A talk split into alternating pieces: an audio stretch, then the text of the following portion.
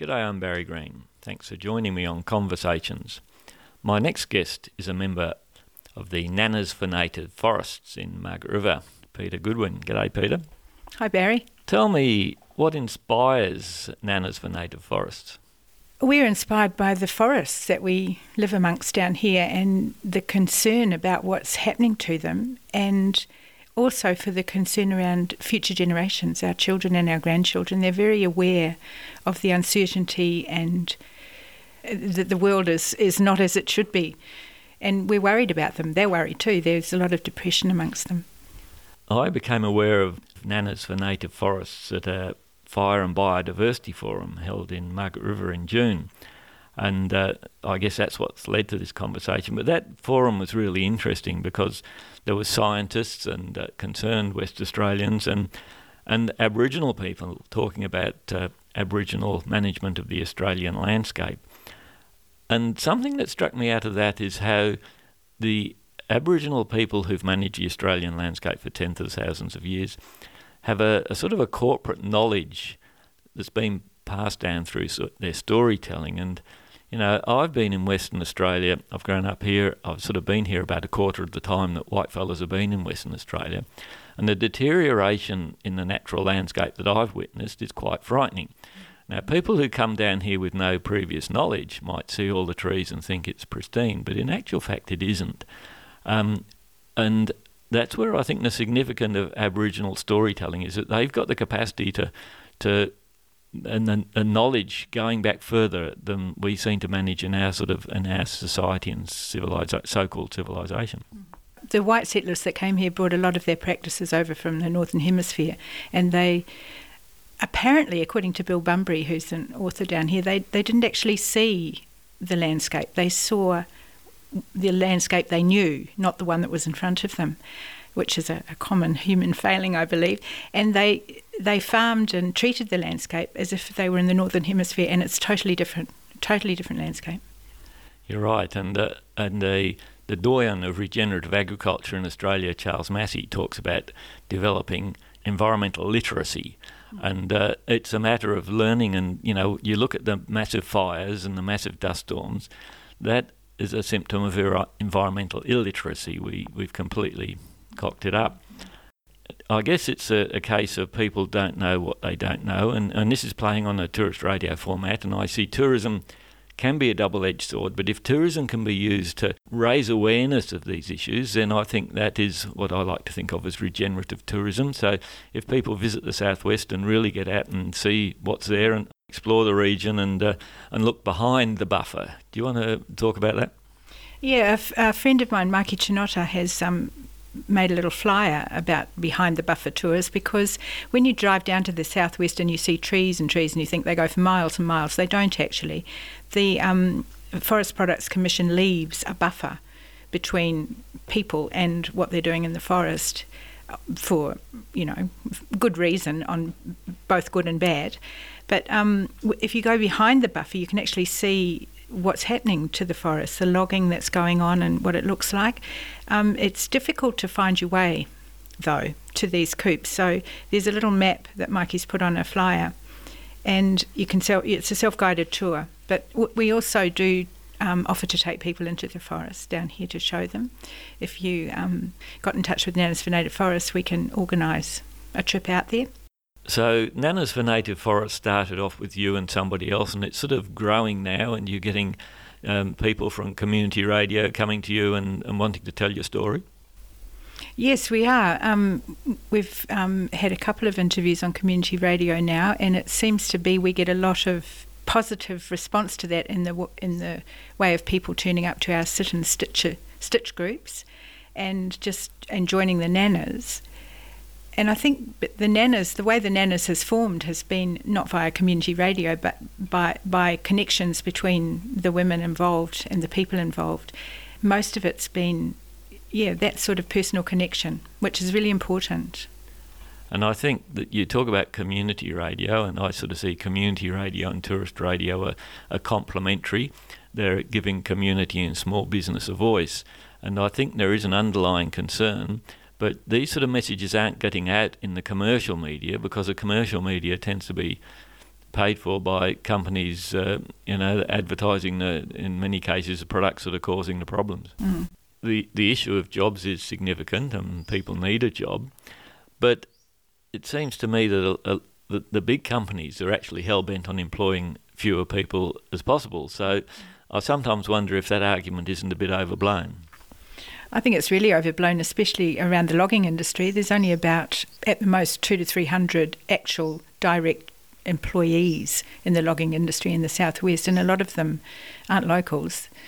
I think that, and there's an interesting thing that when the mill was closed in Manjimup, unemployment went down because the people who had been sort of sitting in the employment in the logging industry got innovative and created a whole lot of other um, businesses and made Manjimup into a very different town. I think that's a really interesting observation, and and you know the, the, these big businesses that talk about jobs, jobs, jobs. I think what's going to lift us out of the COVID dilemma is innovation and lots of small businesses doing innovative things, and uh, I think that's the way of the future. It always seems to me governments look after big business, uh, small business need to stick together and help each other. Mm. And I think that um, local economies need to be established. We're trying to do this in Margaret River, and there's a lot of people who start little businesses, but because of the competition from the big businesses and the way that tourists tend to tend to be driven towards those businesses by the huge marketing business behind them means that those little businesses struggle a lot. And so I think, um, yeah, a lo- local businesses producing local food and local experiences is good. And we've often discussed in workshops down here how we'd love to see tourists come down here and work, like actually go out planting or, you know, fixing up things in the environment and just seeing what it what it is like down here and learning about it. This is music to my ears. It's sort of ecotourism, agri-tourism, and what you say about the media. You know, Western Tourist Radio is a private company. We're broadcasting tourist radio in Perth and major tourism towns in southwest of Western Australia and online. And this platform is exclusively available to small business. You know, I'm not interested in big business. Government looks after them. Our program mm-hmm. exists to give community and small businesses a voice. And what I figure is by giving you this voice. We're not charging for this because this is part. Your organisation is part of the story of the region, and if it, we give you reason to promote what we're doing, so that more people listen to our radio, then those other small businesses are going to get a return for telling their story on our platform. Yeah. So so often we don't know what we don't know, and governments often don't know what they don't know, and sometimes don't want to know what they don't know. But you're saying that uh, this is being recorded in the beginning of July 2021. The government is actually running a survey to inquire what people want done with the forest. Yes, this, this is um, a great step forward for democracy. I reckon too that they're actually consulting us before putting out a draft forest management plan for the next 10 years. And they're asking lots of questions about um, smaller businesses that aren't logging, that, you, that are reliant on the forest, and tourism is certainly one of them. Even even big industrial tourism is reliant on forests down here, but there are lots of other industries like apiary, for instance, and wildflower collection, seed collection, and just forest bathing is something they do in Japan. It's something that could be done here. Well, there, there's a increasingly growing awareness between mental health and people's connection with a natural environment and there's more and more talk about the mental health problems in the things that are happening. So, you know, that that is vital. Mm. Yeah, and getting your hands in the dirt is a really good way to um, fix up your mental health as well. Getting a getting a connection back to country is really important. That's an interesting comment, and and you know the Aboriginal people talk about country needs people, mm. and you know in the fire management you know, we've been led to believe that you know, the, the, the, forest best left alone, whereas the Aboriginal people were in the forests all the time and they were burning small wood and, and, and they just have so much knowledge and there's so much to learn from them. Yeah, they have a, a great interconnection with the natural world, and that's what we need to foster. Going into forests without that connection means that you will do harm I think, and that's what we've done. We've gone in there without the connection, and we've just we've obliterated parts of forest. And uh, there's a, a biologist, and I can't remember his name at the moment, who said that the the forest is this is this is a pretty um, bastardized version of what he said, but he said the forest is made up of strands of relationship. It's not single entities, just like a community. You know, a community is not single people or single cities. It's it's um, the relationships between people. I think that's the key, and I think you know while I see some stuff happening in the world which I find really quite depressing, what I am optimistic about the future is that the internet is providing a similar connection. So, you know, th- there's opportunities for ideas to get at that had never happened before. And in another life, I'm involved in regenerative agriculture. And the change is happening there at the moment, and it's driven by the internet providing a mechanism for innovative farmers and independent scientists all around the world to work together. And I see an analogy between that and developing diverse self organizing ecosystems of ideas and information. And uh, this is what they talk about uh, environmental mimicry. So it's about developing economic systems that mimic environmental systems. We're in such an interesting time because if you look at history, information's being controlled by kings and queens, bishops and dictators, and more recently Rupert Murdoch. Whereas now the Nanas for Native Forest can have a Facebook page and maybe a website, and so your information is getting out there. Mm. If any of this makes sense to you and you want to engage with the Nanas for Native Forest, Peter, how, how do our listeners do that? We've got a very active Facebook page, Nanas for Native Forests, and um, it, it's true that with the with the internet, that you can you can say a lot of things that are never going to get published on mainstream media. And we've been able to actually, through that process, instead of taking people physically into the forest, we've been able to bring the forest to them and talk about how we see it in nanospeak, because it's um, it's a lot of it is how you see things. Are, grandpas allowed to be involved? Oh yes, we need grandpas because they do the heavy work, all the stuff that we don't want to do. Uh, it's good to hear there's still a place for us blokes in. Yes, certainly. Yeah, we need everybody. We you don't have to be a you don't have to be a grandmother to be or or even a woman to be in this movement. We need everyone. We when we first started the nanas, we realised that most people thought that logging had stopped in WA in 2001 when the Gallop government brought in the old growth definition. But in fact, that def- definition did nothing to protect forests. It protected an industry that was already anachronistic then.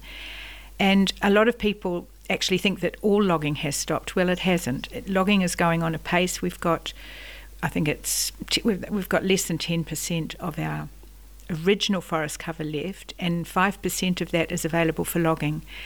There's so much waste associated with the industry, uh, so much destruction, so much habitat loss, which is really concerning because we have such a high rate of extinction in WA as well.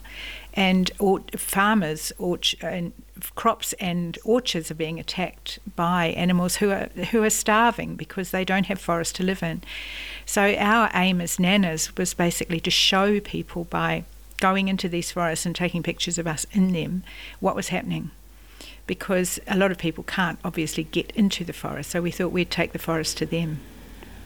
That's great, Peter. And as I said, this is Tourist Radio. We think there is a place for tourism because if people get out and, and visit these areas and discover for themselves, then that's a positive aspect of tourism is that it, it mobilises people to uh, stand up to uh, things that need to be protected. And uh, as, I, as Tim Winton said in an interview I recorded with him, you don't need a gun and a flag to be a patriot for the place you love. And uh, if West Australians are using this period of time to explore their state and uh, come to realise how lucky we are to live here, but we do need to make sure that we look after it for future generations. Yeah, we certainly do. That's that's the main reason that we nanas are here. We want our we want our children to have a planet that they can live on. Great talking to you, Peter.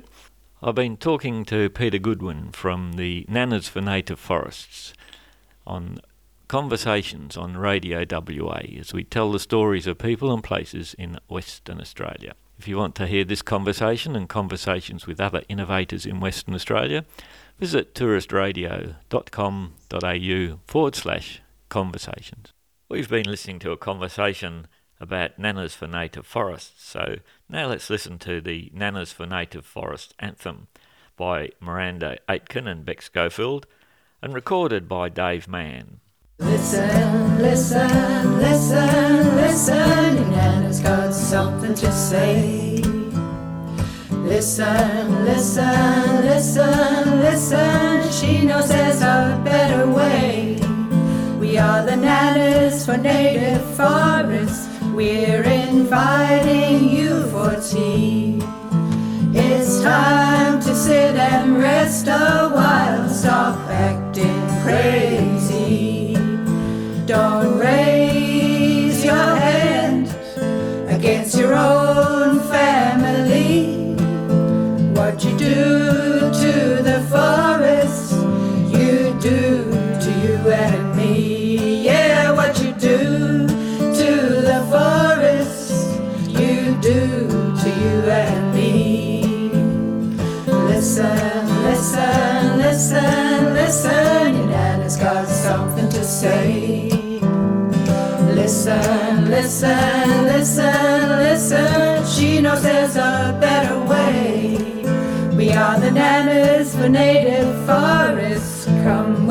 us and you will see that the wonder of the forest is more than just the trees. Don't raise your hand against your own family. What you do